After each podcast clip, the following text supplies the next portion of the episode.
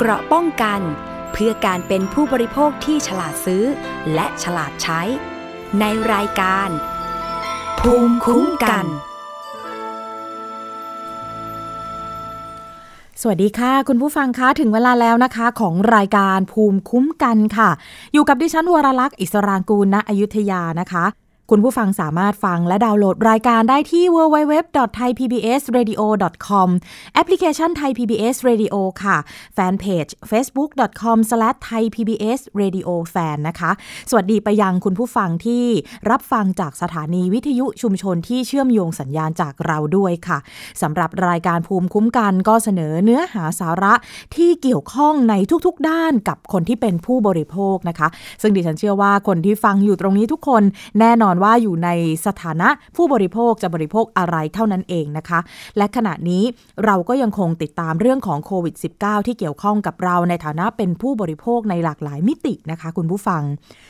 ล่าสุดนี้นะคะสถานการณ์หลาย ๆ คนก็กำลังจับตามองที่จริงแล้วดิฉันก็เล่ามาตั้งแต่สัปดาห์ที่แล้วว่า เหมือนกับว่าช่วงนี้สถานการณ์ค่อนข้างที่จะดีขึ้นนะคะ เรามีผู้ป่วยรายใหม่เนี่ยน้อยลง หลายคนก็กำลังจับตาดูกันอยู่ว่า สถานการณ์เป็นแบบนี้แล้วมันน่าไว้วางใจเพียงพอแล้วหรือยังที่เราจะสามารถผ่อนคลายมาตรการต่างๆ ที่ควบคุมการแพร่ระบาดอยู่ในตอนนี้ได้นะคะ เพราะว่ามิติสาธารณสุขมาเป็นอันดับหนึ่งมิติในด้านของเศรษฐกิจสังคมมาเป็นอันดับ 2 อันดับ 3 รองลงมานะคะ แต่ว่าปฏิเสธไม่ได้ว่ามันก็กำลังมีผลกระทบหนัก อยู่เหมือนกันนะคะกับด้านของเศรษฐกิจนะ เพราะฉะนั้นตรงนี้ก็คงจะต้อง balance นะคะดูน้ำหนักกันให้ดีนะ แต่ว่าแน่นอนภาครัฐนะคะ รัฐบาลยืนยันชัดเจนว่ามิติด้านสาธารณสุขจะต้องมาเป็นอันดับหนึ่ง เพราะเราต้องเอาชีวิต ให้อยู่รอดก่อนนะคะ ส่วนทางด้านของความมั่นคงในเรื่องของการฟื้นฟูเเกี่ยวกับอาชีพรายได้ของประชาชนก็เป็นสิ่งที่จะต้องตามลงมาก็ไม่ได้สำคัญน้อยนะคะ แต่ว่าก็ต้องพิจารณาอย่างรอบคอบ นี่เป็นที่มาของหนึ่งในสิ่งที่ดิฉันกำลังจะพูดถึงนะคะ นั่นก็คือว่าพอบอกว่าสถานการณ์ดีขึ้นก็มีเสียงอีกด้านหนึ่ง ตั้งคำถามตั้งข้อสังเกต เราคงจะได้ยินเนาะหลาย ๆ คนอาจจะรู้สึกอย่างนั้นเลย บางคนอาจจะได้ยินคนอื่น ๆ พูดนะคะว่า เอ๊ตรวจน้อยหรือเปล่า คนก็เลยเหมือนกับว่ามีผู้ป่วยรายใหม่น้อยลง ทางสบคเขาพยายามยืนยันนะ ในระยะหลังเนี่ยเขาย้ำเรื่องนี้เกือบทุกวันเลยนะคะว่ากรณีของการตรวจเนี่ยยืนยันว่าตอนนี้ตรวจได้เยอะขึ้นมากเลยนะคะ แล้วก็มีกรณีของการไปตรวจในลักษณะของการเป็นการตรวจเชิงรุกนะคะ ในพื้นที่ที่เขาจิ้มลงไปแล้วเลยค่ะ ว่ามีข้อมูลที่ตรงนี้แหละสมควรจะต้องลงไปตรวจเลยนะคะ ไม่รอให้ คนรู้สึกว่าตัวเองมีอาการหรือว่าสงสัยค่อยมาที่โรงพยาบาลนะคะ เมื่อวันพุธที่ผ่านมาเนี่ยทางโฆษกสบคพูดถึงกรณีเรื่องของการตรวจโควิด -19 นะคะว่า ตอนนี้เนี่ยมีการขยายนะ มีการกำหนดนะคะ เรื่องของเออเงื่อนไขต่างๆนะคะ ที่เราจะสามารถเข้าไปขอตรวจโควิด ได้โดยไม่เสียค่าใช้จ่ายนะคะ เดี๋ยวดิฉันเล่าให้ฟังคือคุณหมอทวีสินนะคะโฆษกสบคเนี่ยบอกว่า ตอนนี้เนี่ยมีการกำหนด คุณสมบัตินะคะ ก็คือมีการบอกว่าผู้ป่วยส่วนใหญ่เนี่ยมักที่จะไปพบคุณหมอไปตรวจเนี่ยในวันประมาณนะคะ โดยโดยเฉลี่ยก็คือวันที่ 4 หลังจากมีอาการ แสดงว่านะมันหมายความว่ายังไง พอไปตรวจประมาณวันที่ 4 แต่ 3 วันแรกล่ะ 3 วันที่เขามีเชื้อแล้วเนี่ยนะคะ เริ่มมีอาการแล้ว เขามีโอกาสที่จะไปเป็นแหล่งในการแพร่กระจายเชื้อได้ มันเหมือนกับว่าดิฉันพอจะนึกออกนะพยายามนึกตามที่คุณหมอทวีสินบอกก็คือว่า แรกๆเนี่ยอาจจะเริ่มมีอาการ แต่ยังอยู่ในช่วงที่เอ๊ะไม่มั่นใจนะคะ เพราะว่าอาการมันก็คือเป็นมีอาการหลาย ๆ อย่างที่มันอาจจะไม่มาก แล้วก็บ่งชี้ในลักษณะเอ๊ะเราอาจจะเป็นหวัดแค่นั้นหรือเปล่านะคะ อาจจะเอ๊ะช่วงนี้พักผ่อนน้อยหรือว่า ไปโดนฝนโดนแดดอะไรมาแล้วมีไข้นิดหน่อยอะไรแบบนั้นนะคะเขาบอกว่า โดยเฉลี่ยคนก็จะไปหาหมอประมาณวันที่ 4 และหลังจากที่มีอาการนะคะ ขณะเดียวกันก็พบว่าผู้ป่วยบางคนนะคะ ใช้เวลานานถึง 28 วันค่ะ คุณผู้ฟัง 28 วันหมายความว่าเกือบ 1 เดือนเลยนะคะ คือปล่อยไว้จนแบบเกือบ 1 เดือน ถึงจะเข้าไปตรวจคัดกรอง ซึ่งนั่นถือว่าเป็นเวลาที่ยาวนานนะคะ แล้วก็มันถือว่าเสี่ยงมาก ๆ เราลองนึกดูว่าในหนึ่งเดือนนะคะ เราไปไหนทำอะไรบ้าง มีใครที่คลุกคลีกับเราบ้างนะคะ คุณหมอบอกว่าก็เลยอยากจะขอชี้แจงนะ ว่าการเข้ารับการตรวจคัดกรองโควิด -19 ในไทยปัจจุบันนะคะ สามารถที่จะดำเนินการได้ง่ายมากขึ้นนะคะ และถึงขณะนี้มีประชาชนเข้ารับการตรวจคัดกรองโควิดไปแล้วเนี่ยประมาณ 140,000 ถึง 150,000 คนเลยนะคะนนี้เป็นข้อมูลเมื่อวันพุธที่ผ่านมา ถ้าประชาชนคนไหนนะคะ สงสัยว่าตัวเองเนี่ยอาจจะเข้าข่ายติดเชื้อ สามารถเข้ารับการตรวจคัดกรองในพื้นที่ตรวจกว่า 100 แห่งในกรุงเทพ ปริมณฑลและต่างจังหวัด ขอเชิญชวนเลยค่ะ ให้ผู้ที่สงสัยเข้ามาตรวจได้ เพราะว่าทางกระทรวงสาธารณาสุขก็ต้องก็ต้องการเคสจำนวนมากๆ เพื่อให้แน่ใจว่าระบบคัดกรองมีประสิทธิภาพจริง และถ้าหากผู้พบผู้ป่วยเนี่ยก็จะได้เร่งดำเนินการรักษานะสำหรับนิยามของผู้สงสัยติดเชื้อโควิด -19 ที่จะเข้าเกณฑ์สอบสวนโรคนะคะ หรือที่เรียกกันว่า PUI นะคะ ย่อมาจาก Patient Under Investigation หรือว่า PUI เนี่ยนะ เข้า รับการตรวจคัดกรองจะประกอบด้วยอาการข้อที่ 1 และข้อที่ 2 พร้อมกัน ถามว่าอาการข้อที่ 1 และข้อที่ 2 คืออะไร ข้อที่1นนะคะ เรื่องของประวัติมีไข้นะมีประวัติมีไข้หรือวัดอุณหภูมิร่างกายเกิน 37.5 องศา ย้ำอีกครั้งนี่คือคุณสมบัติในข้อ1นะคะ มีประวัติมีไข้หรือคุณวัดอุณหภูมิร่างกายแล้วเกิน 37.5 องศา ข้อที่ 2 ไอ มีน้ำมูก เจ็บคอ หายใจเหนื่อย หายใจลำบาก หรือว่าเป็นผู้ป่วยโรคปอดอักเสบ หรืออาการใดอาการหนึ่งใน 5 อาการนี้นะคะ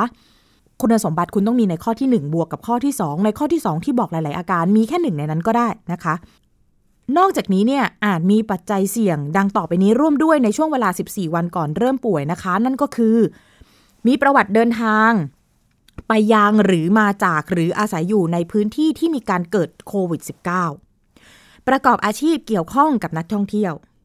อยู่ในสถานที่แออัดหรือติดต่อกับคนจำนวนมากๆ ไปในสถานที่ชุมนุมชนหรือสถานที่ที่มีการรวมกลุ่ม เช่น ตลาดนัด ห้างสรรพสินค้า สถานพยาบาล ขนส่งสาธารณะ รวมถึงสัมผัสกับผู้ป่วยยืนยันโรคไวรัสโควิด -19 นะคะ คุณหมอบอกท่านไปตรวจแล้วบ่งบอกว่ามีอาการเหล่านี้นะ ตรวจฟรี ตอนนี้สำนักงานหลักประกันสุขภาพแห่งชาติ หรือสอปสชรับผิดชอบที่จะตรวจเรื่องนี้ให้กับประชาชนทุกคน เข้าไปแล้วบอกว่าเป็นแบบนี้ข้อใดข้อหนึ่งได้เลย เพื่อที่เราจะได้ดึงเข้ามานะคะ หลายคนบอกว่าตัวเลขต่ำเพราะว่าตรวจน้อยตอนนี้ก็บอกว่าเปิดแบบนี้แล้วนะคะ คุณหมอทวีสินอธิบายขยายความ ดิฉันเล่าให้ฟังอาจจะชัดเจนแล้วในระดับหนึ่งแต่อยากจะให้ฟังกับคุณหมอนะคะว่า คุณสมบัติต่างๆ ที่กำหนดเหล่านี้เนี่ยตอนนี้พอฟังแบบนี้แล้วเห็นชัดเลยนะคะว่ามันโอเพนมากขึ้นนะคะ ดังนั้นใครที่ฟังคุณหมอแล้วมีคุณสมบัติตามที่ว่าอยากจะไปตรวจเพื่อ ดูว่าตนเองนั้นติดโควิด -19 หรือเปล่านะคะ ไปตรวจได้อะลองฟังจากคุณหมอทวีสินขยายความในเรื่องนี้ค่ะ ข้อมูลที่เรามีการวิเคราะห์เพิ่มเติมวันนี้อยากจะเพิ่มขึ้นมาก็คือเรื่องเรื่องหนึ่งครับก็คือว่า ถ้าท่านมีอาการขึ้นมาแล้วตอนนี้หลายคนบอกว่าเป็นเพราะว่าเราตรวจน้อยไปหรือเปล่า การตรวจสารคัดหลั่งในโพรงจมูกเนี่ยเพราะฉะนั้นถ้าตรวจมากๆ ก็จะได้เจอเยอะขึ้นนะครับ แล้วควรจะไปตรวจเมื่อไหร่ก็ดี รีบตรวจรีบเจอก็ดีนะครับ แต่เราไปค้นดูประวัตินะครับ ในผู้ป่วยทั้งหมดที่เราค้นอยู่ 542 ราย ในประมาณ 2,000 กว่ารายเนี่ยนะครับ เราพบว่าท่านเริ่มมีอาการวันแรก แล้วนับไปจนกระทั่งวันที่ท่านได้เข้าไปตรวจเนี่ยส่วนใหญ่แล้วไปตรวจกันวันไหน ค่าเฉลี่ยครับคือ 4 วัน มีอาการวันแรก ตัดสินใจเข้าไปตรวจเนี่ยวันที่ 4 นะครับซึ่งก็ถือว่าดีนะครับก็ยังไม่แต่อีก 3 วันนั้นหมายถึงว่าท่านก็อาจจะมีการแพร่กระจายเชื้อไปแล้วนะครับแต่โอเคโดยเฉลี่ยแล้วคือวันที่ 4 แต่มากที่สุดอะที่ท่านไปตรวจมีเท่าไหร่ 28 วันก็มีนะครับ มีอาการขึ้นมาแล้วแล้วก็ไปตรวจเจอได้เจอเนี่ย28 วันนั่นหมายถึงว่า 1 เดือนเลยนะฮะนานมาก ซึ่งระหว่างที่ไปตรวจแล้วเจอเนี่ยถือว่ามีความสุ่มเสี่ยงที่ท่านจะไปแพร่กระจายเชื้อกับคนอื่น ๆ มากทีเดียว นะครับ เพราะฉะนั้นอันนี้มีความสำคัญมีความจำเป็น ที่เราจะต้องมาบอกกัน ตอนนี้เนี่ยการไปตรวจด้านพวกนี้เนี่ยง่ายขึ้นแล้วนะครับ ผมเอาตัวนิยามมาให้ท่านผู้ชม ที่มีความต้องการอยากจะไปตรวจ ผมนี่โดนหลายข้อหานะข้อหาอีกอันหนึ่งก็บอกว่าเอาตัวเลขต่ำๆมาเนี่ยตรวจน้อยแล้วสิ วันก่อนก็เอามาให้ดูนะครับ ไม่น้อยแล้วตอนนี้ ตรวจกันไปเป็นแสนแสนสี่แสนห้าแล้วอะนะครับ แต่ก็กลุ่มน้อยแล้วสิถ้าก็เอาเฉพาะแค่กลุ่มนิดๆหน่อยๆอ่าไม่แล้วครับ วันนี้เอามาขยายอีกครับว่าตรวจได้เยอะแยะนะครับ ประชาชนคนทั่วไปนะครับ ตอนนี้ตรวจได้แล้ว นิยามผู้สงสัยการติดเชื้อไวรัสโคโรนา 2019 ในเกณฑ์การสอบสวนโรคใหม่นะครับ ซึ่งอันนี้นำเรียนว่าสำหรับประชาชนทั่วไปดูกล่องซ้ายมือนะครับ ก็คืออาการและอาการแสดง มีข้อหนึ่งบวกรวมกับข้อสองนะครับ ข้อหนึ่งเนี่ยมีข้อใดข้อหนึ่งก็เอาแล้วนะฮะคือมีประวัติว่ามีไข้ หรือไม่ได้ต้องมีประวัติมีไข้ แต่เดินเข้าไปแล้วยิงออกมาเป็น 37.5 องศาขึ้นไปได้เลยครับ อันนี้ก็ข้อหนึ่งแล้วนะครับ มาบวกรวมกับข้อที่สองถ้าท่านมีอาการดังต่อไปนี้หนึ่งในห้าข้อนี้ อย่างใดอย่างหนึ่งถือว่าเป็นเลยนะครับหนึ่งคือไอสองคือน้ำมูกสามเจ็บคอสี่หายใจเหนื่อย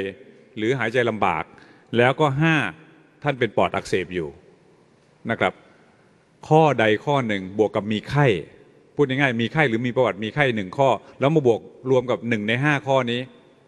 มีน้ำมูกอย่างเดียวกับมีไข้ไปเลยฮะหรือมีน้ำมูกกับบวกกับเจ็บคอไปเลยครับ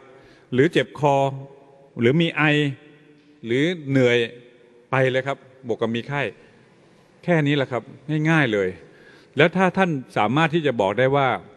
ท่านไปที่ชุมชนมาเป็นกลุ่มเป็นเป็นเจอคนนู้นคนนี้มา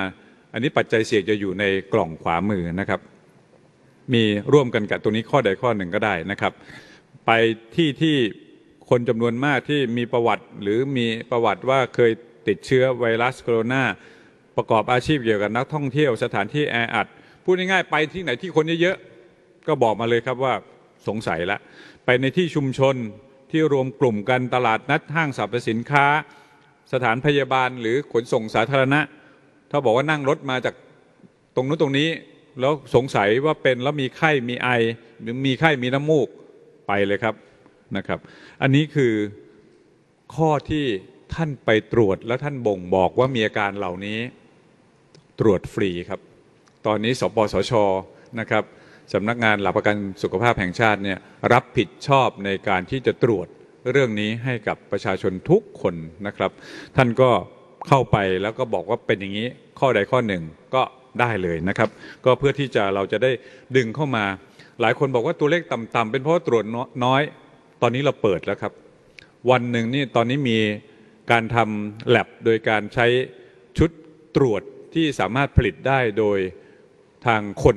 ไทยบริษัทของคนไทยสยามไบโอไซส์นี่นะฮะก็ผลิตขึ้นมาแล้ว แล้วก็รอท่านมาตรวจอยู่ พื้นที่ที่จะตรวจได้เป็นร้อยแห่งนะครับ ทั้งรวมกรุงเทพและปริมณฑลแล้วก็ต่างจังหวัดด้วย เพราะฉะนั้นสิ่งเหล่านี้กระทรวงสาธารณสุข แล้วก็ทุกๆส่วนเลยนะครับหมายถึงทั้งโรงเรียนแพทย์องค์โรงพยาบาลเอกชน ร่วมมือกันทำเต็มที่เพื่อที่จะดูแลท่าน เพราะฉะนั้นในรายที่สงสัยในรายที่คิดว่าใช่ มาเลยครับ เข้ามาสู่ตรงนี้เราเราจะตรวจให้ แล้วเราต้องการที่จำนวนเคสมากๆ เพื่อที่จะได้รู้แน่ชัดด้วยว่าเรามีระบบของการคัดกรองอย่างดี แล้วท่านเจอเคสอย่างนี้ ท่านป่วยเป็นอย่างนี้ เราจะรีบรักษาให้ท่านเลยนะครับ ค่ะ นั่นเป็นสิ่งที่เราในฐานะประชาชนเนี่ยจะต้องรับทราบกันเอาไว้ว่าขณะนี้เนี่ยสามารถที่จะ ขยายคุณสมบัติแบบนี้แล้วนะคะ ก็สามารถที่จะไปตรวจกันได้ใครที่สงสัยเนาะถ้าสมมุติว่าเข้าในระบบแล้วเนี่ยนะคะ เราจะได้ถ้าเกิดใครเป็นเนี่ยก็จะได้คัดกรองเข้าไปอยู่ในระบบของการรักษาเลยนะคะ จะได้ไม่คือเขาเรียกว่าเป็นการตัดโอกาสในการแพร่เชื้อออกไปนะคะ แต่ว่าอีกด้านหนึ่งค่ะ คุณผู้ฟังคะปฏิเสธไม่ได้เนาะว่าตอนนี้อย่างที่ดิฉันบอกว่าเรื่องของเศรษฐกิจเองก็กำลังกระทบอยู่เช่นเดียวกัน หลายคนกำลังจับตาจดจ้องอยู่เลยนะคะว่า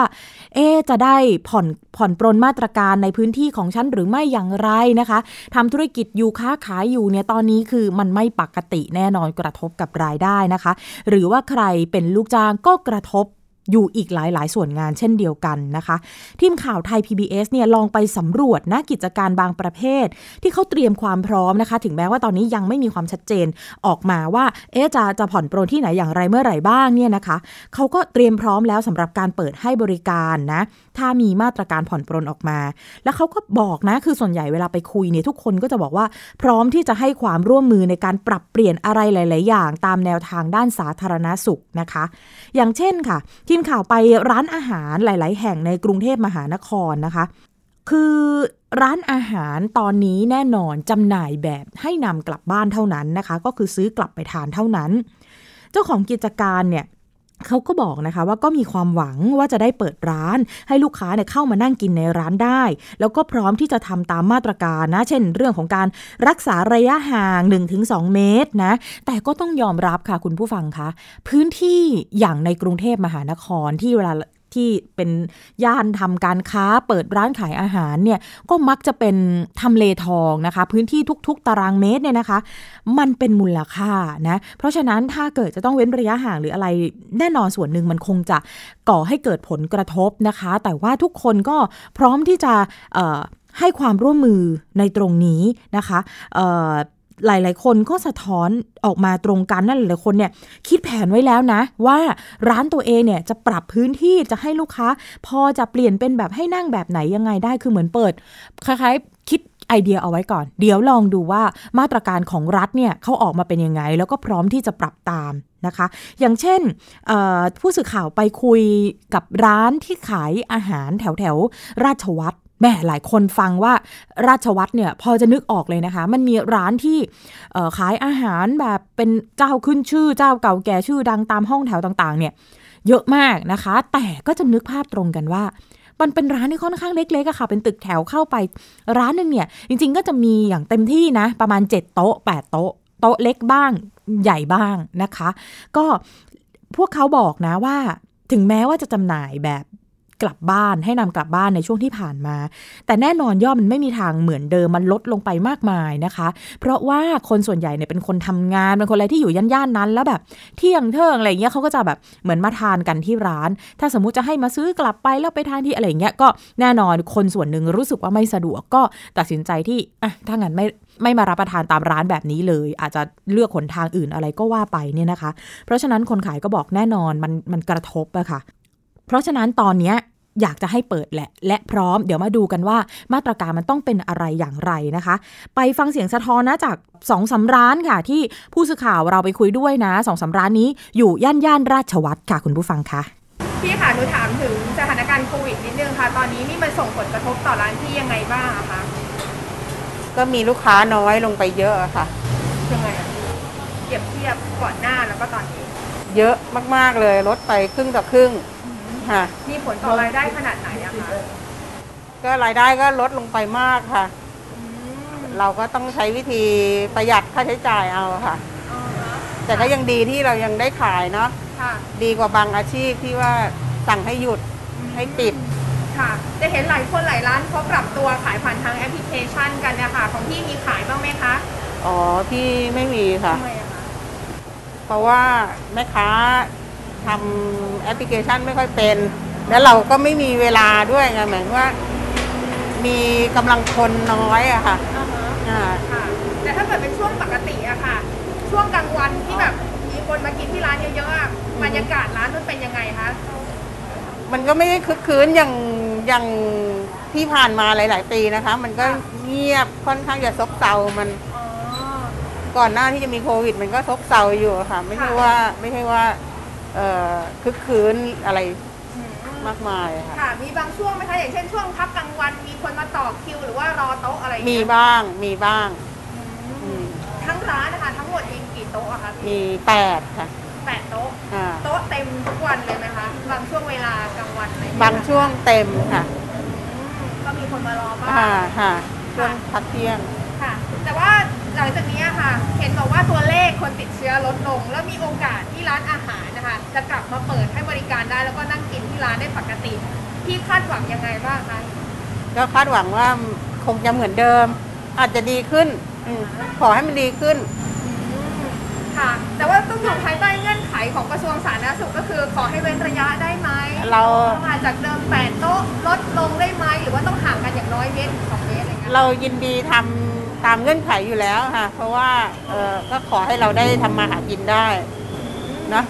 ค่ะ แต่ว่าหนึ่งโต๊ะไอ้เมื่อก่อนเคยนั่งตรงข้ามกันอาจจะต้องแบบว่าเว้นอีกนะคะอืม หนึ่งโต๊ะเต็มที่อาจจะให้นั่งได้สักคนสองคนอะไรเงี้ยอาจจะลดโต๊ะแล้วก็ตั้งให้มันห่างกันอืม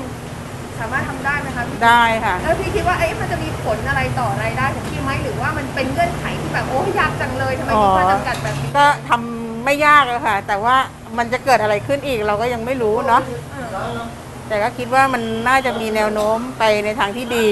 ค่ะ ดีกว่าตอนนี้ ลดปริมาณโต๊ะนั่งนั่งทานลงเนี่ยฮะอ่าฮะเพื่อให้ได้มันได้ระยะห่าง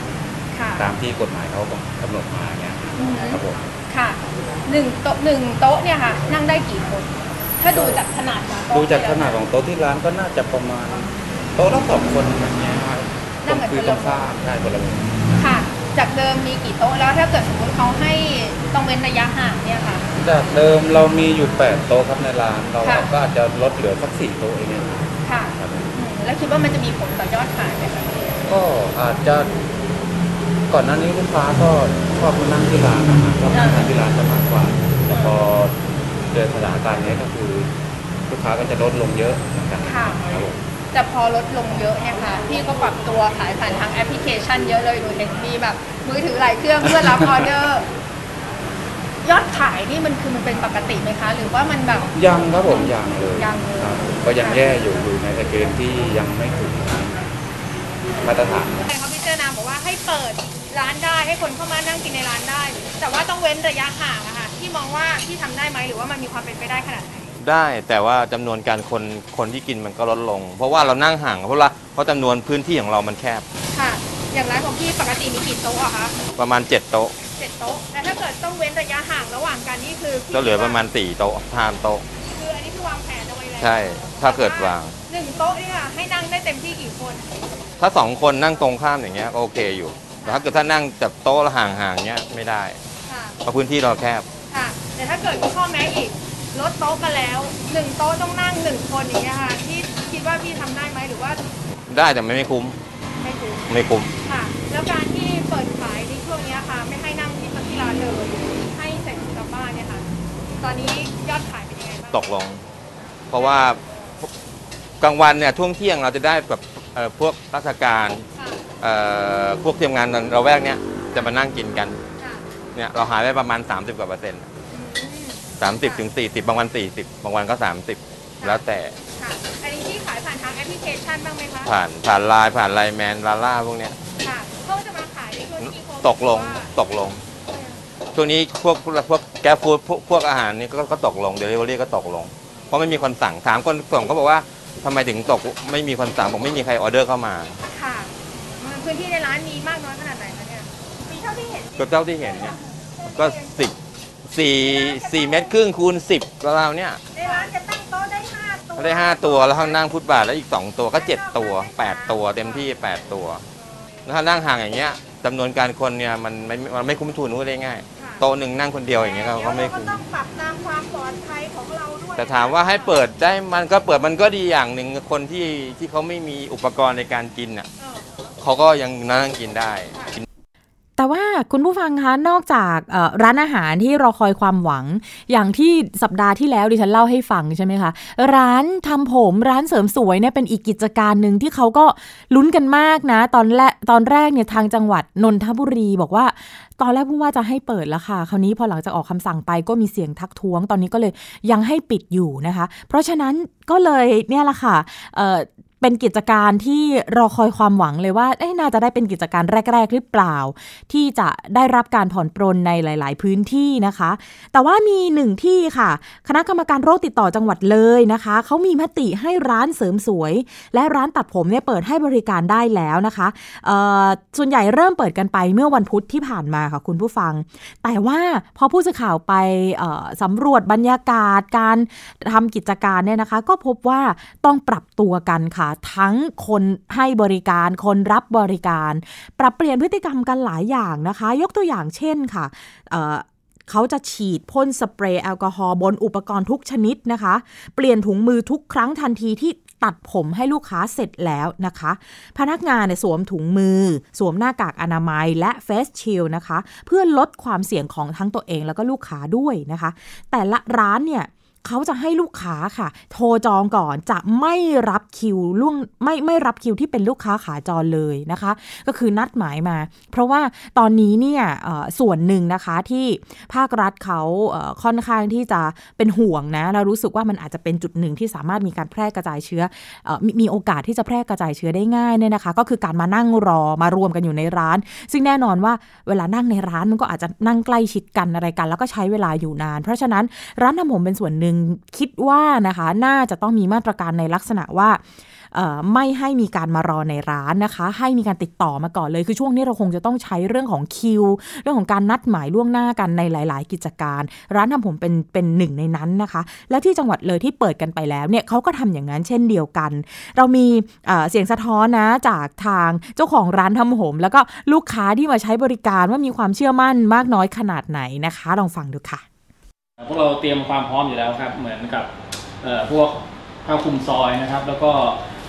สิ่งของที่เราใช้กับลูกค้าทุกอย่างเนี่ยเราจะใช้คนต่อคนแล้วเราก็จะซักเลยนะครับ เราก็จะแพ็คไว้อย่างเงี้ยเป็นชุดเป็นชุด ส่วนของตัวของลูกค้าก็คือ เข้ามาในร้านก็ต้องกดเจลก่อนนะครับล้างมือล้างมือ ส่วนช่างเนี่ยเราต้องให้ล้างมือทุกหนึ่งชั่วโมง เห็นว่าปิดมาหลายหลายอาทิตย์หลายเดือนก็เลยแบบ ผมลูกก็เลยยาวครับ ร้อนช่วงนี้อากาศร้อนด้วยก็เลย วันนี้ได้โอกาสนัดช่างมาตัดครับ อืมแล้วประมาณประมาณกี่เดือนแล้ว ผมน้อง ก็น่าจะประมาณสองเดือนแล้วฮะก่อนปิดเทอมแล้วเรามั่นใจได้ยังไงว่าทางร้านเนี่ยมีแบบมาตรการแบบค่าทงค่าเชื้ออะไรเงี้ยคือ ก็เห็นทางร้านมีมาตรการครับ โพสใน Facebook แล้วก็เลยโทรนัดครับผมก็มั่นใจครับร้านนี้ ค่ะ นั่นก็เป็นเสียงสะท้อนของของคนในจังหวัดเลยทั้งเจ้าของร้านทำผมแล้วก็คนที่ไปใช้บริการนะคะ ก็ปรับตัวกันไปค่ะ ตอนนี้เราคงจะได้ยินคำคำหนึ่งนะคะ ที่พูดกันนะคะ ก่อนหน้านี้เราคุ้นเคยกับคำว่า social distancing ใช่ไหมคะคำต่อมาตอนนี้ เราจะอาจจะต้องท่องกันให้ขึ้นขึ้นใจแล้วนะคะว่าเราคงกำลังเข้าสู่สถานการณ์การเป็น new normal นะคะ ก็คือความปกติใหม่ หมายความว่าอะไร หมายความว่าคงจะมีอะไรอีกหลาย ๆ อย่าง ที่เราจะต้องปรับเปลี่ยนนะคะ พฤติกรรมนะคะ ชีวิตประจำวันอะไรหลาย ๆ อย่าง ให้มันเป็นเรื่องปกตินะคะ นั่นคือเป็นความปกติใหม่ อย่างเช่นแบบนี้เป็นต้นนะคะ หรือว่าเรื่องของการสวมหน้ากากอนามัยตลอดเวลาเมื่อออกจากบ้านนะคะ การรักษาระยะห่างทางสังคม การปฏิบัติตัวตามมาตรการด้านสาธารณสุขหลาย ๆ อย่างเนี่ยเราคงจะต้องอยู่กับมันไปอีกนานจนเรียกกันว่า new normal นะคะ ค่อย ๆ ปรับตัวกันไปค่ะ คุณผู้ฟังเชื่อว่ามันคงจะ ได้รับความร่วมมือจากประชาชนส่วนใหญ่เลยนะคะ เราอยากให้เป็นแบบนั้นนะ ก่อนหน้านี้เราเหมือนกับเราผ่านช่วงหัวเลี้ยวหัวต่อที่สำคัญในด่านที่หนึ่งมาแล้ว ที่เราเจับตามองกันก็คือถ้ายังจำกันได้ข้อมูลเดิมที่สบคบอกก็คือช่วง ประมาณกลางเดือนเมษายน เราผ่านช่วงเวลานั้นมาแล้วนะคะ ก่อนหน้านั้นก็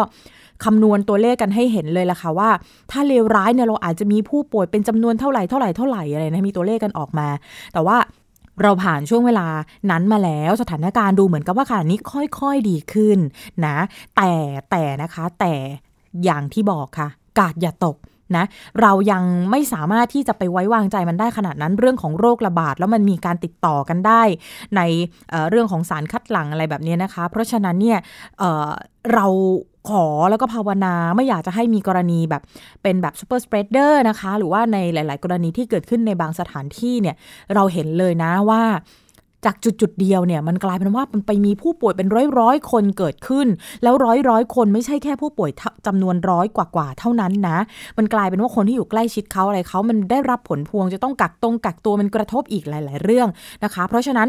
อย่างที่บอกว่ากาดอย่าตกเนี่ยเป็นเรื่องสำคัญนะคะ เราขอให้แบบสถานการณ์ดีขึ้นเรื่อยๆๆจนจนแบบมั่นใจได้จริง ๆ แล้วขอให้พยุงสถานการณ์นะแล้วรักษามาตรฐานกันไว้แบบนี้ เราคงจะต้องอยู่กับมันอีกเป็นปีค่ะ แต่ว่าแนวโน้มจะต้องดีขึ้นถ้าพวกเราช่วยกันนะคะคราวนี้ไปกันอีกเรื่องข้างเคียงค่ะ อาจจะสืบเนื่องจากเรื่องแรกที่ดิฉันมาเล่าสักหน่อยนะคะ เป็นเรื่องของอ งบบัตรทองนะคะที่มีการพูดถึงกันนะคะ กลุ่มคนรักหลักประกันสุขภาพนะคะเเขาออกมาพูดถึงเรื่องของมติครมนะคะที่มีการระบุถึงการโยกงบประมาณของบัตรทองประมาณ 2,400 ล้าน ไปตั้งเป็นงบสำรองฉุกเฉินแก้โควิด -19 นะคะเขาห่วงค่ะว่า จะเป็นการสร้างภาระการเงินให้โรงพยาบาลทั่วประเทศ และจะกระทบกับการรักษาพยาบาลของประชาชน คนที่พูดแบบนี้ก็คือคุณนิมิตเทียนอุดมนะคะ กลุ่มคนรักหลักประกันสุขภาพออบอกว่าจากกรณีที่ประชุมคณะรัฐมนตรี มีมติให้ตัดงบประมาณกองทุนหลักประกันสุขภาพแห่งชาติหรือบัตรทองจำนวน 2,400 ล้านบาทนำไปตั้งเป็นงบสำรองฉุกเฉิน แก้ไขปัญหาวิกฤตโควิด -19 โดยหลักการรัฐบาลไม่ควรตัด หรือดึงงบจากหน่วยงานต่างๆ คืน เพราะทุกแห่งต่างได้รับจัดสรรงบประมาณอย่างจำกัดอยู่แล้วนะคะ อันนี้เป็นมุมมองจากคุณนิมิตนะเขาบอกว่าที่สำคัญเนี่ยคือแนวทางการดึงงบคืนนั้นเนี่ยมีการระบุชัดเจนว่าต้องไม่ส่งผลกระทบกับเงินในสัดส่วนที่ใช้สำหรับรัฐสวัสดิการ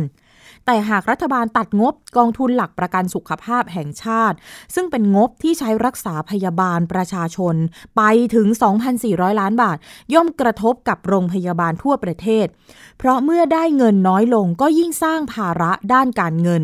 และหากโรงพยาบาลไม่สามารถหางบประมาณเพิ่มเติม เพื่อบริหารจัดการภายในได้เนี่ยก็จะส่งผลต่อภาระหนี้สินที่เพิ่มขึ้น และกระทบกับการรักษาพยาบาลประชาชนในที่สุดนะคะ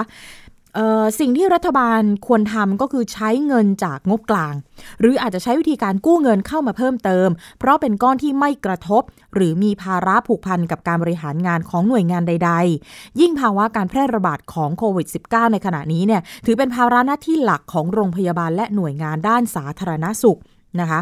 ไม่ควรอย่างยิ่งนะ อันนี้คุณนิมิตบอกไม่ควรอย่างยิ่งที่จะมาตัดลด หรือดึงงบประมาณคืน เพราะจะยิ่งส่งผลกระทบกระเทือนต่องบประมาณบริหารงาน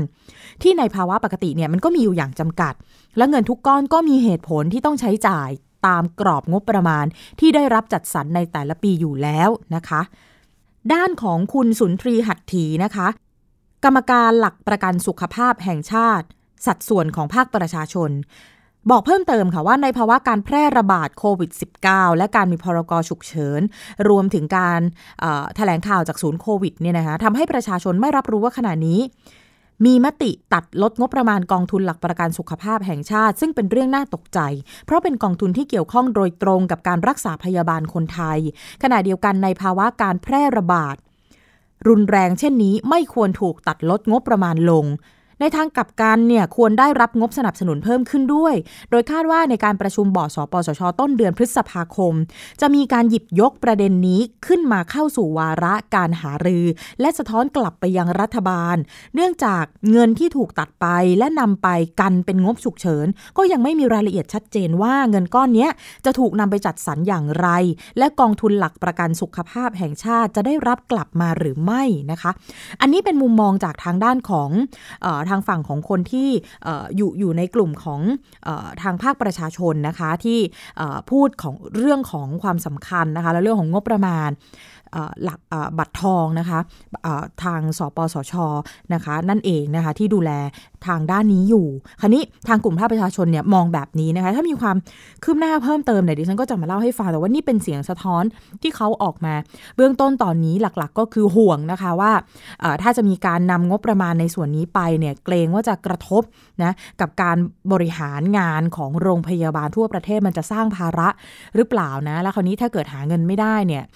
โรงพยาบาลต่างๆเนี่ยกลายเป็นว่ามันจะเป็นปัญหาแบบสืบเนื่อง ไปอีกนะคะนะก็เลยเป็นสิ่งที่พวกเขาก็คือรีบออกมาแสดงมุมมองแล้วก็สะท้อนความห่วงใยในเรื่องนี้นะคะคุณผู้ฟังก็เชื่อว่าเรื่องของบัตรทองก็เป็นเป็นเรื่องที่เกี่ยวข้องกับผู้บริโภคจำนวนมากในประเทศไทยนะคะ เพราะฉะนั้นก็ยังไงเป็นเรื่องที่เราคงจะต้องช่วยกันติดตามต่อไปนะคะ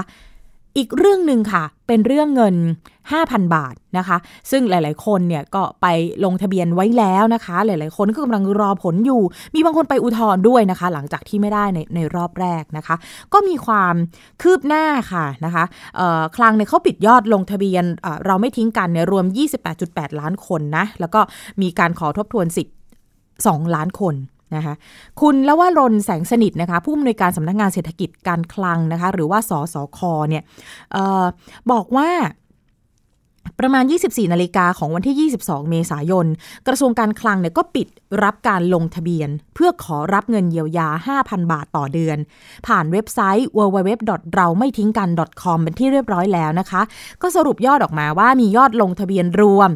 28 ล้าน8แสน49,725 คนนะคะ ในจำนวนผู้ลงทะเบียนเนี่ยกระทรวงการคลังจะเร่งตรวจสอบข้อมูล หากเป็นไปตามหลักเกณฑ์ก็จะเร่งโอนเงินเข้าบัญชีที่ได้ลงทะเบียนไว้โดยเร็วที่สุด ยืนยันว่าคลังเนี่ยไม่ได้กำหนดว่าผู้ที่ได้รับสิทธิ์จะต้องไม่เกินกี่ล้านคน ถ้าผ่านเกณฑ์คลังก็ช่วยเหลือหมดนะคะ อันนี้เขายืนยันนะสำหรับ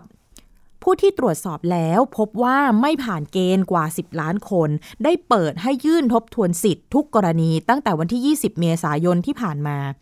ล่าสุดก็มีคนที่ยื่นขอทบทวนสิทธิ์แล้วเนี่ยสล้านคนค่ะ ในจำนวนนี้กว่า 2 0 0 0 0 กว่า 2 0 0 0 0 0คน ผ่านสิทธิ์แล้วไม่ต้องยื่นข้อมูลเพิ่มเติมนะคะ คลังเขาจะเร่งโอนเงิน 5,000 บาทให้ โดยเป็นกลุ่มตรวจสอบง่ายยึดตามใบประกอบอาชีพได้เลยนะคะ คุณลวรนเนี่ยบอกด้วยนะคะว่าในส่วนของการตรวจสอบสิทธิ์รอบแรก ซึ่งผ่านเกณฑ์เบื้องต้นแล้วกว่า4ล้าน2แสนคนเนี่ยคลังโอนเงินเกือบครบทั้งหมดแล้วนะคะ ซึ่งวันที่ 24 เมษายนคลังเขาจะโอนเงินให้อีก7แสนคน ก็คือเป็นกลุ่มข้อมูลเดิม5แสนคน และขอทบทวนสิทธิ์2แสนคนนะ โดยกลุ่มนี้เนี่ยจะได้รับเงินต่อเนื่องไปอีก 2 เดือนตัวเลขกลุ่มนี้จะไม่เปลี่ยนแปลง เว้นแต่มีการตรวจพบว่าไม่ได้ถูกกระทบจริง นะคะ ต่อไปนี้คุณคุณลวรนบอกนะว่าต่อไปนี้เนี่ยการจ่ายเงิน 5,000 บาท จะเพิ่มขึ้นทุกวันนะคะซึ่งกระทรวงการคลังได้เตรียมไว้จ่ายให้ผู้ไว้ให้เนี่ยเพียงพอ 3 เดือนเป็นที่เรียบร้อยแล้วนะคะ อันนี้ก็คือการ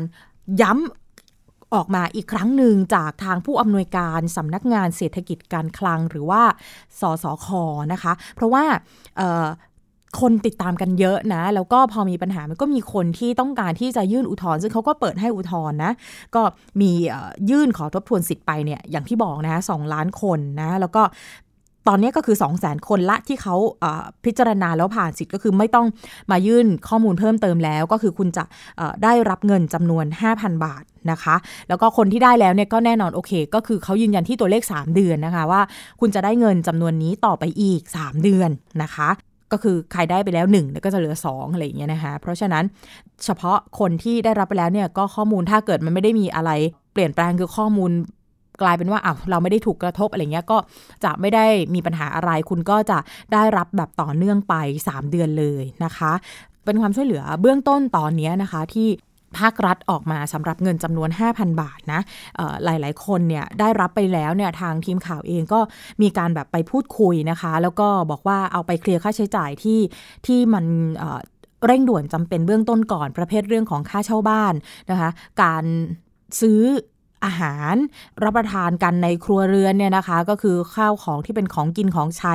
จำเป็นนะ แน่นอนตอนนี้หลาย ๆ คนก็พยายามที่จะ รัดเข็มขัดกันนะคะ อะไรที่ยังไม่จำเป็นเนี่ยก็ชะลอไว้ก่อน แล้วก็ตอนนี้เนี่ยใครได้รับความช่วยเหลือเป็นผู้ถูกกระทบเนี่ยนะคะ ก็ถือว่าเงินจำนวน 5,000 บาท ก็เป็นมาตรการที่ออกมาเพื่อจะบรรเทาเนาะคงจะต้องใช้คำว่าบรรเทาไปเบื้องต้นก่อนนะคะ อาจจะมีค่าใช้จ่ายบางอย่างที่มีความจำเป็นเร่งด่วนเนี่ยก็น่าจะสามารถพอที่จะช่วยแบ่งเบาภาระประชาชนได้ในช่วงนี้นะคะ เดี๋ยวเรื่องของการช่วยเหลือมาตรการอื่น ๆ ก็คงจะมีอะไรตามมาอย่างที่หลาย ๆ คนติดตามกันอยู่นะคะ เรื่องของจดหมายเปิดผนึกจากนายกรัฐมนตรีนะคะ ถึงเเราเรียกกันว่าอะไรคะเรียกกันว่ามหาเศรษฐีใช่ไหมคะก็คือ เศรษฐีในประเทศไทยเนี่ยนะคะก็คือมีเรื่องของจดหมายเปิดผนึกนะ แต่ว่านายกรัฐมนตรีก็ออกมายืนยันนะ หลายคนก็คือตั้งคำถามกันตอนแรกที่นายกออกมาพูดนะคะว่าจะมีจดหมายเปิดผนึกไปถึงมหาเศรษฐีไทยเนี่ยจำนวน 20 คนอะไรอย่างเงี้ยนะคะ ก็มีการแบบห่วงกันว่าเอ๊ะจะเป็นการไปแบบขอสตุ้งสตังเขาหรือเปล่าเอ๊ะพอไปขอสตังเข้ามาเนี่ยแล้วมันจะยังไงมันจะต้องมีอะไรไปต่างตอบแทนกันหรือไม่แน่นอนพอมันมีประเด็นนี้ออกมาหลายคนห่วงในเรื่องนี้ แต่ว่า นายกออกมาขยายความแล้วก็ชี้แจงแล้วนะคะ ถ้าใครได้ติดตามข่าวสารก็คือ ยืนยันค่ะว่าไม่ใช่การขอเงินนะคะ ส่วนแนวทางว่าจะร่วมมือจะช่วยเหลือนะนำพาประเทศ ให้ก้าวผ่านวิกฤตตรงนี้ไปได้เนี่ยจะช่วยเหลือกันในรูปแบบอะไรอย่างไรบ้างนะคะ เดี๋ยวติดตามกันนะคะ ก็คงอยู่ในช่วงของการพูดคุยนะคะ ก็คือสิ่งหนึ่งที่ พลเอกประยุทธ์พูดนะคะ นายกรัฐมนตรีพูดก็คือว่า อยากที่จะให้เป็นความร่วมไม้ร่วมมือกันของทุก ๆ ฝ่ายนะแน่นอนว่ารัฐบาลอย่างเดียวนะก็คงจะไม่ได้นะคะภาคประชาชนนะไม่ว่าจะเป็นภาคธุรกิจ ภาควิชาการเป็นเอกชนอะไรต่างๆเนี่ยก็อยากจะได้รับความร่วมมือและที่สำคัญนายกพูดอีกเรื่องหนึ่งนอกเหนือจากเรื่องมหาเศรษฐีก็คือว่า จะรับฟังนักวิชาการผู้เชี่ยวชาญทางด้านต่าง ๆ อย่างรอบด้านด้วยนะคะ นั่นก็เป็นออีกสิ่งหนึ่งนะที่จะเป็นความช่วยเหลือที่เข้ามากันในตรงนี้ใครมีความรู้ความสามารถอะไรนายกบอกว่า คนที่มีความรู้ความเชี่ยวชาญนายกจะไปรับฟังนะคะ เพื่อที่จะนำไอเดียต่างๆนะมาดูแลให้พี่น้องประชาชนเนี่ยปลอดภัยนะคะ แล้วผ่านพ้นวิกฤตนี้ไปให้ได้นะคะเอาละค่ะคุณผู้ฟังคะช่วงต่อไปค่ะ ติดตาม คิดก่อนเชื่อนะคะ ดรแก้วกังสดานอัมภัยนักพิวิทยานะคะ คุยกับคุณชนาทิพย์ไพรพงศ์วันนี้จะคุยกันเรื่อง ควันบุหรี่เนี่ยช่วยแพร่โควิด -19 ไปยังคนรอบข้างหรือเปล่านะคะอะไปฟังความชัดเจนจากทั้งสองท่านค่ะ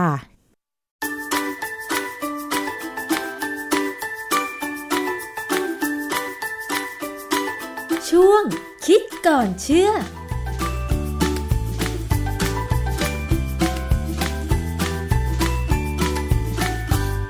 พบกันในช่วงคิดก่อนเชื่อกับดรแก้วกังสดานนภัยนักพิษวิทยากับดิฉันชนาทิพไพรพงศ์นะคะ วันนี้ค่ะมีเรื่องของ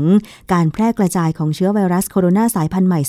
2019 หรือโควิด -19 ที่หลายคนกังวลอยู่ว่ามันสามารถแพร่กระจายได้ทางไหนบ้างซึ่งก็พอทราบข้อมูลกันไปบ้างแล้วนะคะ แต่สำหรับเรื่องที่ว่า ควันบุหรี่จะช่วยแพร่โควิด -19 ไปยังคนรอบข้างได้หรือไม่นั้น เราลองมาหาคำตอบกันค่ะว่า มีงานวิจัยอะไรเรื่องนี้หรือไม่ กับอาจารย์แก้วค่ะ อาจารย์คะครับคือเรื่องควันบุหรี่มันจะแพร่เชื้อโรคโดยเฉพาะโควิด หรือเปล่าเนี่ยนะ เป็นเรื่องที่มีข่าวเลยใน Facebook ของทีวีช่องหนึ่งเนี่ยเขาให้ข้อมูลไว้ ว่ามันน่าจะมีการแพร่ได้นะครับ เพราะว่าควันนี่มันออกไปเนี่ย มันก็ฟุ้งกระจายนะเรานึกถึงภาพ เราเดินตามคนที่สูบบุหรี่เนี่ยค่ะแต่ความจริงผมไม่เคยเดินตามนะอือฮึเวลาผมเห็นคนสูบบุหรี่ผมก็เลี่ยงแล้วหลบเลยเพราะผมเหม็นบุหรี่นะฮะก็มันเหม็นแต่ว่ามากจริง ๆ อาจารย์ ดิฉันก็เหม็นเออมันเหม็นค่ะแต่แต่ว่าสำหรับคนที่บางทีเขาไม่เหม็นหรือว่า หรือว่าเขาหลีกไม่พ้นหลีกไม่ได้เขาจำเป็นเนี่ยนะบุหรี่เนี่ย จริงๆเขาห้ามสูบในที่สาธารณะค่ะ แต่คำว่าที่สาธารณะเนี่ยมันมันอยู่ตรงไหนบ้างอะป้ายรถเมล์เนี่ยที่สาธารณะ ใช่นะฮะห้ามถนนสูบหนทาง ถ้าข้างถนนเฉยๆอะฟุตปาทธรรมดาที่เราเดินอยู่เนี่ย สูบได้ไหม ก็ที่สาธารณะไงสูบไม่ได้ แต่แล้วห้ามสูบตลอดถนนแล้วป่ะ ใช่ แต่มันสูบกันหมดทั้งทุกคนเลย เห็นเดินสูบกันเป็นแถวเลย จริง ๆ ในพื้นที่อย่างเช่นคอนโดมิเนียม บริเวณสวนหย่อม หรือว่าทางเดินในคอนโดมิเนียมก็ถือเป็นทางสาธารณะในคอนโดเหมือนกันใช่ไหมอาจารย์ ซึ่งก็ห้ามสูใต้บหลังคาเนี่ยไม่ได้ ใต้หลังคานี่ไม่ได้เลยค่ะเป็นที่สาธารเป็นที่สำหรับมีคนอยู่เนี่ยไม่ได้ค่ะแต่นอกหลังคาแล้วปกติเนี่ยนะผมเข้าใจว่าจะต้องมีที่การกำหนดสถานที่ค่ะให้สูบค่ะใช่ไหมแต่ว่ามันก็ไม่มีคนจับอะเพราะบางทีคนจับมันก็สูบนะ ฉะนั้นถ้าสมมุติว่าข่าวเรื่องไอ้โควิด เนี่ยมันอยู่ในควันบุหรี่ได้เนี่ยนะวุ้นน่ากลัวนะค่ะคือผมฟังข่าวแล้ว ผมก็พยายามไปดูในเฟซบุ๊กก็ตาม เข้าใจว่าข่าวเนี่ยมาจากอีกข่าวหนึ่งซึ่งมีเจ้าหน้าที่กรมควบคุมโรคกระทรวงสาธารณสุขเนี่ยเขาลงไปในพื้นที่ แล้วเขาไปเจอคนสูบบุหรี่ในที่สาธารณะใช่ไหมและข่าวก็บอกว่า หลังจากพบว่ามีการสูบบุหรี่เป็นพฤติกรรมเสี่ยงเนี่ยในการแพร่โควิด ในพื้นที่สาธารณะเขาก็พูดมาว่ามันก็มีต้องมีการปรับคือลักษณะเหมือนกับว่า คนที่ทำข่าวเนี่ยเขาจับข้อมูลว่าทางกรมควบคุมโรคเนี่ยบอกว่า ในควันบุหรี่ค่ะอาจจะมีโควิดอยู่ได้ใช่ไหมผมก็เอ๊ะมันจริงหรือเปล่าเนาะคือจริง ๆอะใจอะเชื่ออยู่เหมือนกัน แต่มันมันเป็นข่าวก็เลยตามดู ก็ไม่พบข่าวพวกนี้เลยในอินเทอร์เน็ต หมายความว่าไม่พบ งานวิจัยที่จะมารองรับว่าควันบุหรี่แพร่เชื้อโควิด -19 เหรอคะอาจารย์ ไม่พบแบบนั้น แต่ว่าก็พบข่าวที่คล้ายกัน ที่มันเป็นมันเป็นทางหนึ่งที่ว่าเออคือเข้าใจว่าทางกรมควบคุมกรมควบคุมโรคเนี่ยเขาไปเจอข่าววันนี้แล้วเขาก็เอามาพูด คือมันมีข่าวในเน็ตชื่อ f e e d ค่า .org เนี่ยนะก็มีข่าวเรื่องหนึ่ง คือเขาบอกว่านักจุลชีววิทยาชาวสกอตชื่อทอมแมคลีน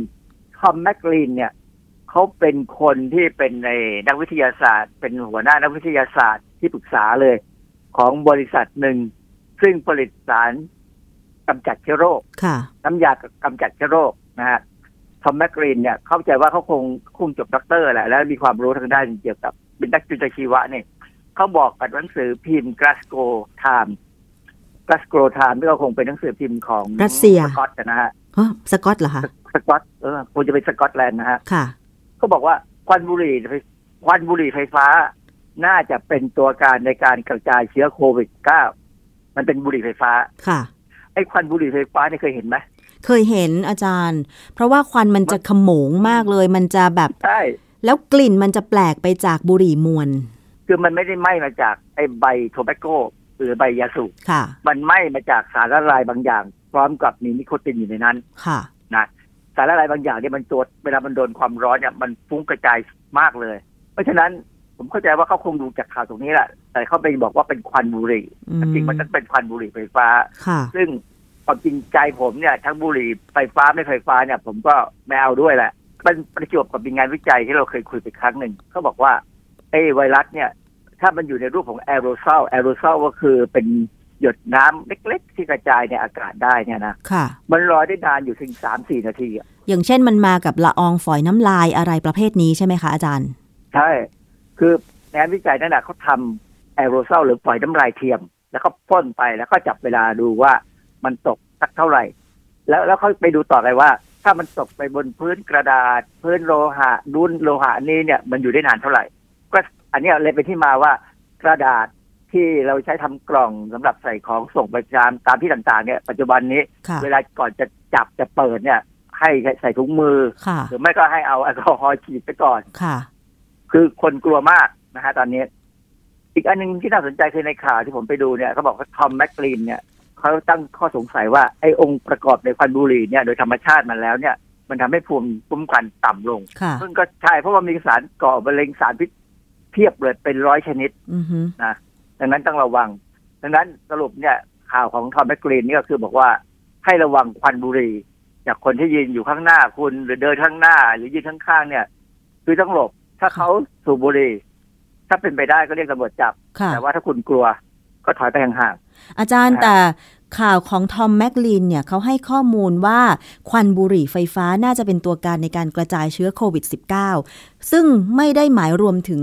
บุหรี่มวนใช่ไหมอาจารย์ๆคือในข่าวมันไม่ได้พูดถึงถึงเรื่องนั้นค่ะแต่ว่าเขาก็เป็นแค่ตั้งสมมติฐานยังไม่มีงานวิจัยไงยังไม่มีใครใครทำในนี้เลยค่ะผมตามหาแล้วนะในฐานข้อมูลวิทยาศาสตร์ที่เป็นงานวิจัยเนี่ยไม่มีค่ะ แต่ว่าถามว่าที่เขาพูดมาเนี่ย มันน่าสนใจว่าจริงไหมโดยธรรมชาติเนี่ยควันบุหรี่เนี่ยควันเนี่ยเวลามันเกิดขึ้นมาเนี่ย มันเกิดจากการเผาไฮโดรคาร์บอน หรือพวกคาร์โบไฮเดรตหรืออะไรก็ตามเนี่ย เผาในลักษณะที่มีการสันดาปที่ไม่สมบูรณ์ค่ะก็คือการสันดาปที่มีออกซิเจนต่ำนะฮะก็กลายเป็นควันคือถ้าสันดาปสมบูรณ์เนี่ย มันจะได้แสงแบบค่ะเราจุดเทียนไขเนี่ยอ๋อนะเอ่อเวลาเราเผากระดาษหรือเผาคาร์โบไฮเดรตหรือแป้งเนี่ย ถ้าสมบูรณ์เนี่ยออกซิเจนดีๆ เนี่ย เราจะได้น้ำกับคาร์บอนไดออกไซด์ค่ะ แต่ถ้าไม่สมบูรณ์เนี่ย มันจะได้น้ำน้อยลง แต่มันจะได้สารอะไรอีกเต็มไปหมดเลย นะฮะค่ะอันนี้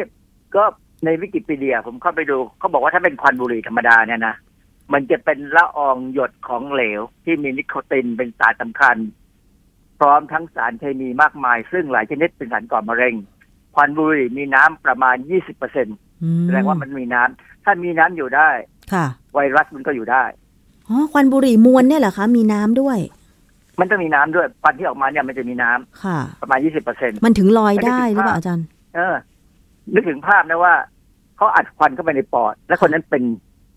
โควิด -19 ใช่ไหมค่ะ มันก็อยู่ตามทางเดินหายใจเขานี่แหละพอเขาปล่อยพ่นควันออกมาเนี่ย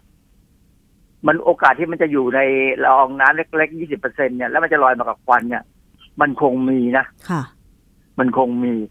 หนึ่งลูกบาทเมตรหนึ่งลูกบาทเซนติเมตร เซนติเมตรนี่ก็คือ นึกถึงไม้บรรทัดนะเซนติเมตรหนึ่งเซนนะนะค่ะ ถ้าเป็นลักษณะลูกบาทคือกว้างคูณยาวคูณกว้างคูณยาวคูณสูงเนี่ยหนึ่งลูกบาทเนี่ย มีหยดของหยดควันบุหรี่ได้ถึงหนึ่งพันสิบหยดอันนี้เขาวิเคราะห์กันมาได้มาแล้ว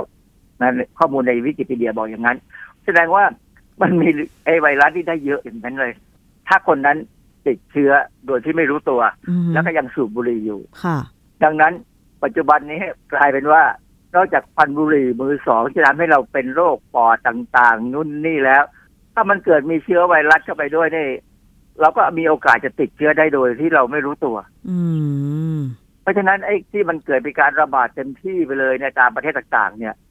เป็นเพราะเขาสูบบุหรี่ด้วยใช่ป่ะแล้วควันบุหรี่มันกระจายไปแล้วป่ะอือฮึบางประเทศนี่เขายังไม่มีระเบียบเรื่อง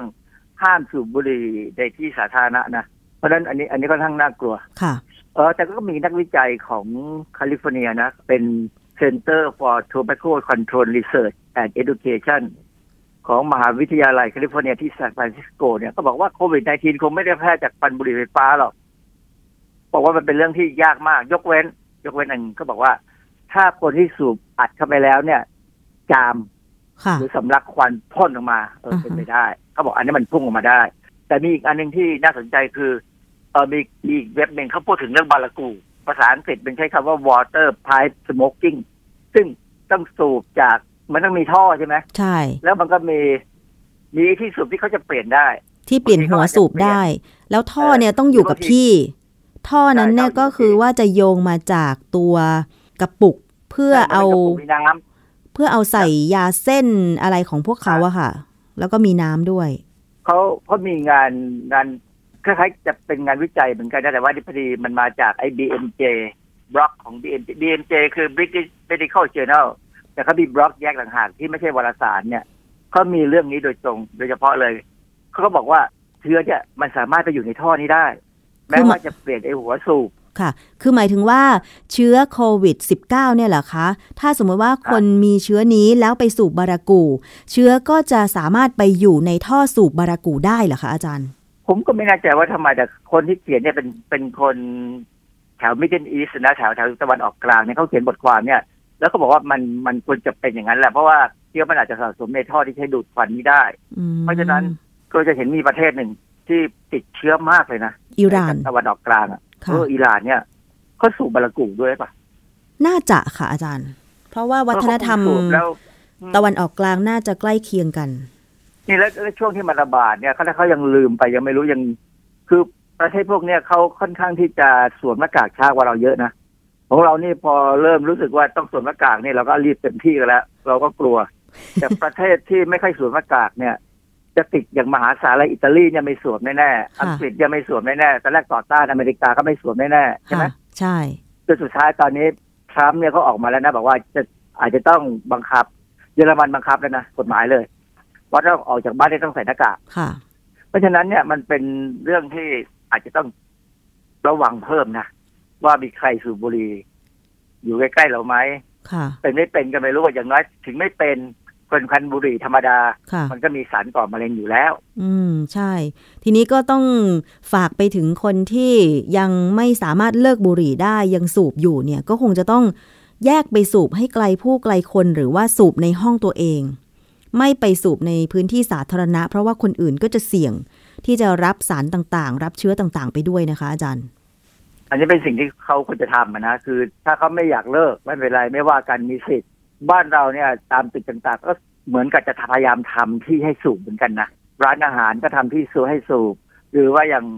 ผมจำได้อย่างตลาดนัดใกล้ๆบ้านผมเนี่ยเขาจะมีมุมหนึ่งเลยค่ะให้คนที่ชอบสูบบุหรี่เนี่ยไปนั่งสูบกัน ใช่ คือคนที่สูคนที่ไม่ชอบควันบุหรี่ก็อย่าเดินไปทางนั้นเท่านั้นเองใช่ก็ไม่เป็นไรไม่ว่ากันแยกกันออกไป แต่ว่าที่เคยไปญี่ปุ่น เวลาไปร้านอาหารที่ญี่ปุ่นเอ่อบางร้านก็แบ่งโซนสูบบุหรี่กับไม่สูบบุหรี่นะคะ แต่ว่าบางร้านไม่ได้แบ่งโซนอาจารย์ แต่เห็นว่าก็ล่าสุดนี้ทางญี่ปุ่นก็จะออกคล้าย ๆ ว่าออกประกาศหรือระเบียบอะไรสักอย่างเพื่อให้ มีการแยกโซนสูบบุหรี่และไม่สูบอย่างชัดเจน เพราะว่าเขาก็กังวลว่าเชื้อโควิด -19 มันจะแพร่กระจายทางควันบุหรี่เหมือนกันนะคะอันนี้ผมไม่แน่ใจว่าเขาจะคิดถึงขนาดนั้นไหมแต่ว่าญี่ปุ่นกับเกาหลีเนี่ยเป็นประเทศที่สูบบุหรี่มากจริงๆสุดเป็นน่ากลัวค่ะนะเพราะฉะนั้นก็ถ้าใครไปแถวนั้นคือถ้าเป็นร้านที่ดีๆ เนี่ยเขาจะแยกโซนได้โซนสูบบุหรี่เนี่ยเขาจะติดที่ดูดควันอย่างแรง อัดขึ้นไปเลย ดูดให้ให้ควันที่มันลอยขึ้นไปตรงๆไม่ให้มันมารบกวนคนที่ไม่ไม่ชอบควันนะนะค่ะแต่ว่าบ้านเราเนี่ย ผมเคยเข้าไปในร้านที่มีแยกโซนเหมือนกันแต่ควันกลิ่นมันก็ยังลอยมา เพราะเราระบบดูดควันเรามันยังไม่แรงพอ แต่ว่าดิฉันว่าบ้านเราเนี่ยดีกว่านะ เพราะว่าตอนนี้รู้สึกว่าไปร้านอาหารที่ติดแอร์เนี่ยเขาก็ไม่ให้สูบข้างใน ยกเว้นว่าคนที่อยากสูบก็ต้องมานั่งรับประทานอาหารข้างนอกที่เป็น open air อาจารย์ อะก็ก็ดีไปไง ถ้าอย่างนั้นก็ดีไปแต่ถ้าบางถ้าร้านไหนพยายามจะอะรักษาสิทธิ์ก็แบ่งโซน แบ่งโซนเนี่ยบ้านเราไม่อยู่หรอกยกเว้นใช่จะต้องลงทุนมากเลยที่จะใช้เครื่องดูดแบบเต็มที่อะค่ะ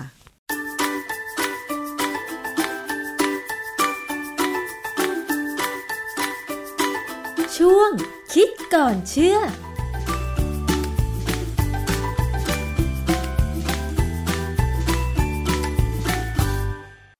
นั่นก็คือสาระข้อมูลข่าวสารทั้งหมดนะคะ ที่ยังคงเกาะเกี่ยวอยู่กับเรื่องของโควิด -19 ค่ะ ก็ขอเป็นกำลังใจให้กันและกันแล้วกันนะคะ เป็นกำลังใจให้คุณผู้ฟังทุกๆทท่านเลยนะคะ เราช่วยกันเนาะฮึบฮึบค่ะอีกสักนิดนึงนะคะ อดทนนะ เราเข้าใจว่าตอนนี้ทุกคนถูกกระทบมากน้อยแตกต่างกันไป ช่วยกันนะคะ และหวังว่าสถานการณ์ในประเทศไทยจะดีขึ้นนะคะ และเราจะได้กลับไปใช้ชีวิตอย่างปกติสุขกันได้เหมือนเดิมนะ วันนี้หมดเวลาแล้วค่ะสำหรับรายการภูมิคุ้มกันนะคะ ลาไปก่อนพบกันสัปดาห์หน้า สวัสดีค่ะ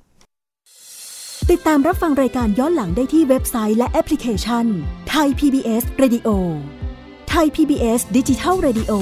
วิทยุข่าวสารสาระ เพื่อสาธารณะและสังคม